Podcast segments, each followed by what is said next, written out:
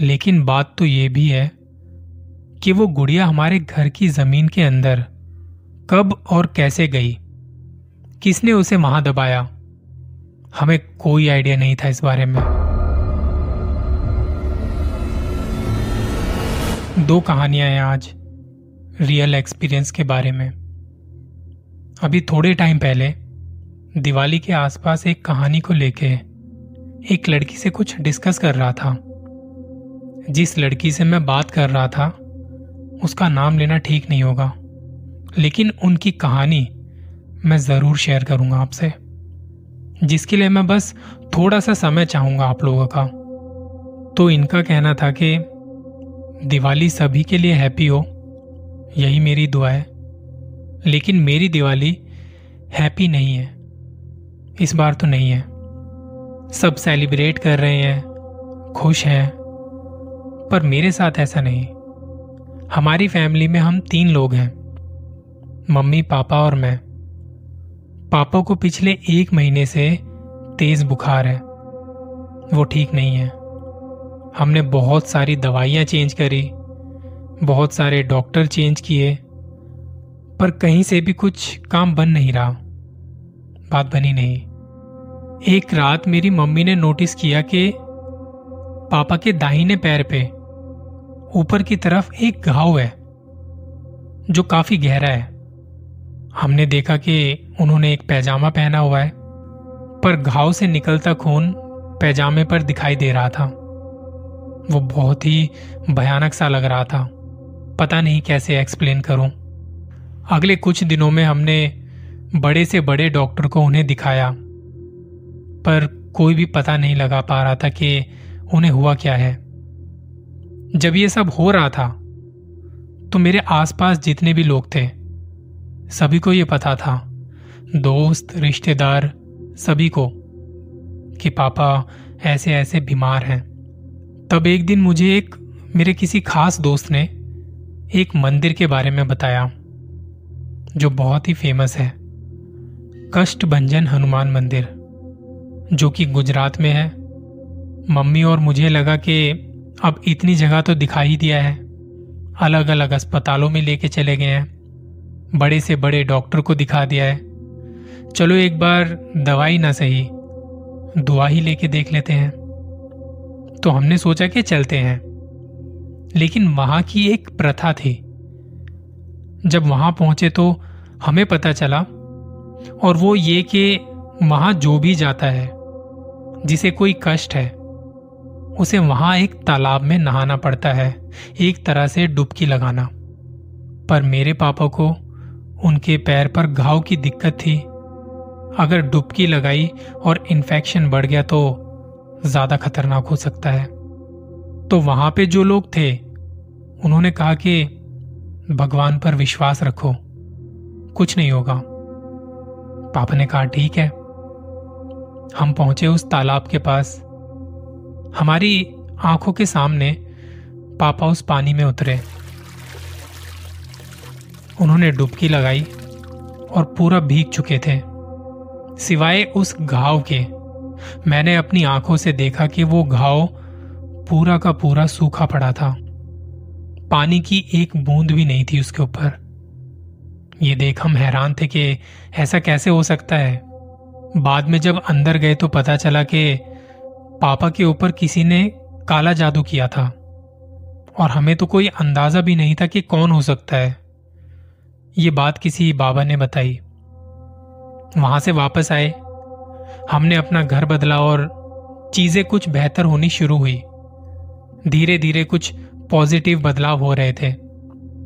तकरीबन सात महीने बाद उस घर का जो मालिक था, उसने पापा को फ़ोन किया।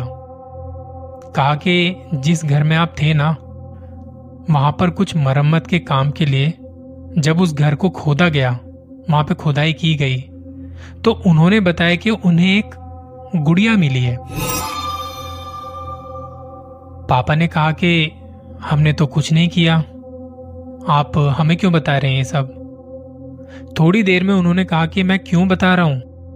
और उन्होंने उस गुड़िया की फ़ोटो खींच के व्हाट्सएप कर दी सीधे। हमने जब वो फ़ोटो देखी तो बड़ी भयानक सी थी। और उसमें ध्यान से देखा, जो अक्सर देखने को नहीं मिलता, वो ये कि उस गुड़िया के दाहिने पैर पर एक अजीब सा निशान था। ठीक वही जगह, जहाँ पर पापा को वो घाव था। ये हम सबके लिए हैरान कर देने वाला था। वो गुड़िया बड़ी डरावनी थी। मेरे पापा ने तभी फ़ोटो डिलीट कर दी। पापा ने उस मकान मालिक को फ़ोन किया और कहा कि आप अभी के अभी उस गुड़िया को जला दो। उन्होंने वो गुड़िया पापा के कहने पर जला दी। वो उसमें कामयाब हुए। लेकिन जब वो गुड़िया को जला रहे थे तो पापा के साथ कुछ होने लगा। वो हमारे सामने खून की उल्टियाँ करने लगे। वो रोंगटे खड़े कर देने वाला था। कुछ अजीब सी चीज़ें उनकी बॉडी से बाहर आ रही थी, जो कि अक्सर वॉमिटिंग में नहीं होता है। थोड़ी देर में पापा बेड के सहारे से बैठे। कहा कि मुझे अब पहले से बेहतर लग रहा है।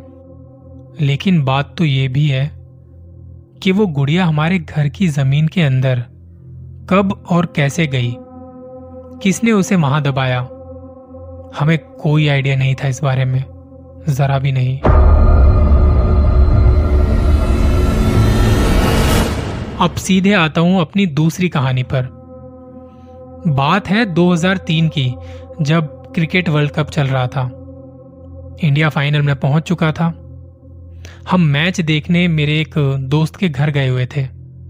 तो रात को उसके पापा ने अपने साथ हुआ एक इंसिडेंट बताया।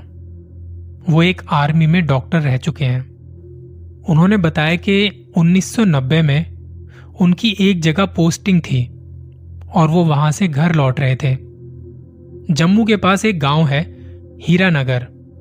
और रात को, जैसा कि आपको पता होगा, कि रात को ट्रेन किसी स्टेशन पर रुकती है तो थोड़ी देर के लिए ही, कि भाई किसी का स्टेशन है तो उतर जाओ और आगे बढ़ो। तो एक रात, करीब सवा दो बजे एक स्टेशन पर ट्रेन रुकी।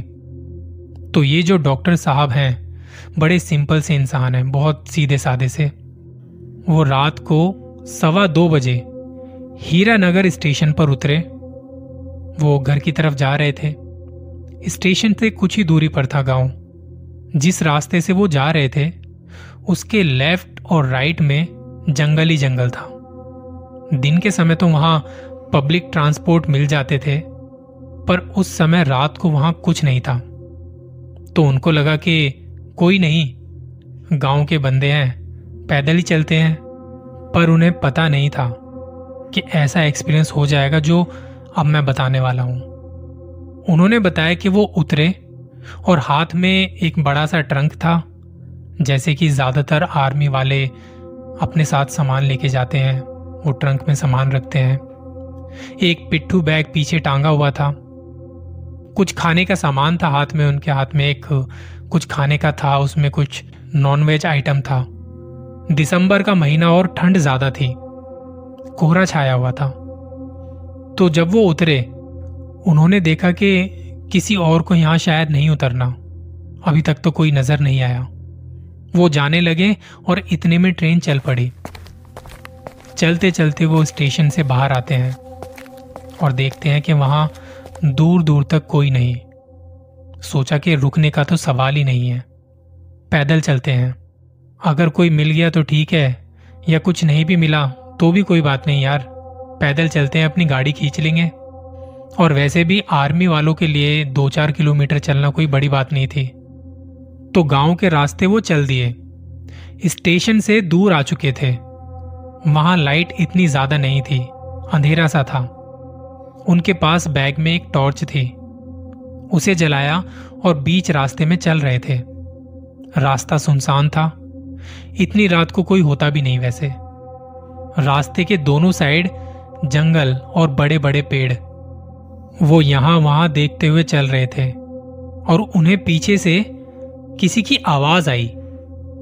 अमित जी, ये आवाज़ सुनते ही सोचते हैं कि किसने आवाज़ दी? उन्होंने यहाँ वहाँ देखा और लगा कि शायद उन्हें कोई वहम हुआ होगा। फिर बढ़ चले और थोड़ा आगे जाके उन्हें फिर से वही आवाज़ सुनाई दी। अमित जी, इस बार उन्हें लगा कि कोई जान पहचान का मिल गया है, क्योंकि वो आवाज़ जानी पहचानी सी लगती है और वो मुड़ के देख लेते हैं कि भाई कौन है। और बस यही नहीं करना था। उन्होंने फट से पीछे मुड़ के देखा, पर वहाँ तो कोई दिखाई नहीं, और वो चलते रहे चलते रहे, और अब अचानक से उनके कदमों की आहट के साथ किसी और के चलने की आवाज़ आ रही है। वो शायद किसी औरत के पायल की आवाज़ थी। जैसे जैसे वो कदम बढ़ाते, उनके साथ साथ वो आवाज़ भी आती। इस बार उनकी हो जाती है हालत खराब। कि आवाज़ आ रही है, मगर यहाँ वहाँ देख रहे हैं तो कुछ दिखाई नहीं दे रहा। वो चलते रहे चलते रहे, और अचानक से उनके कानों के पास किसी की हल्की सी आवाज़ आती है। अमित जी, क्या खा रहे हो? ये सुनते ही वो एक बार को काँप जाते हैं। थोड़ा रुककर उन्होंने यहाँ वहाँ देखा, और इस बार अपनी चाल थोड़ी और तेज कर दी, कि गाँव पहुँचना है जल्दी से जल्दी। चलते चलते वो एक बंद दुकान के पास पहुँचे, जहाँ कुछ खिड़कियों पर टूटे हुए शीशे जमे थे। जब वो वहाँ से गुजरते हैं तो उनकी नज़र उस शीशे पर पड़ती है। वहाँ वो देखते हैं कि एक औरत, जिसने कुछ लाल काले से कपड़े पहने हुए हैं और चेहरा ढका हुआ है, वो उनके बिल्कुल पीछे ही खड़ी है। ये देखते ही वो हिल तक नहीं पाते। फिर भी हिम्मत करके पीछे मुड़ के देखते हैं कि कौन है। तो वहाँ कोई नहीं दिखाई देता। पर जैसे ही चेहरे को वापस घुमाते हैं तो बिल्कुल उनकी नाक की सीध में वो औरत खड़ी है, जिसे अभी अभी शीशे में उन्होंने अपने पीछे देखा था। उसका चेहरा जला सा था, आँखें सफ़ेद दो पल ठहर कर वो बस देखती है और एक भयानक सी चीख के साथ उन्हें एक थप्पड़ मार देती है, जिसके बाद वो ज़मीन पर गिर जाते हैं। उनका सामान यहाँ वहाँ बिखर जाता है। वो बताते हैं कि जब वो गिरे थे तो उन्हें धुंधला धुंधला सा दिखाई दे रहा था, जिसमें उन्होंने देखा कि वो औरत रेंगते रेंगते खेतों की तरफ़ भाग गई। और छलांग मार के गायब हो गई। जब थोड़ा खुद को संभालते हुए वो उठे तो देखा कि सामान तो सारा का सारा वहीं पड़ा था, मगर वो जो खा रहे थे, जिसमें शायद नॉनवेज था, वो वहाँ नहीं था। वो कैसे न कैसे घर पहुँचे, उन्हें तेज बुखार हुआ, और दो तीन दिन लगे उन्हें ठीक होने में। उन्होंने हमें बताया कि वो उनका पहला और आखिरी अनुभव था ऐसा।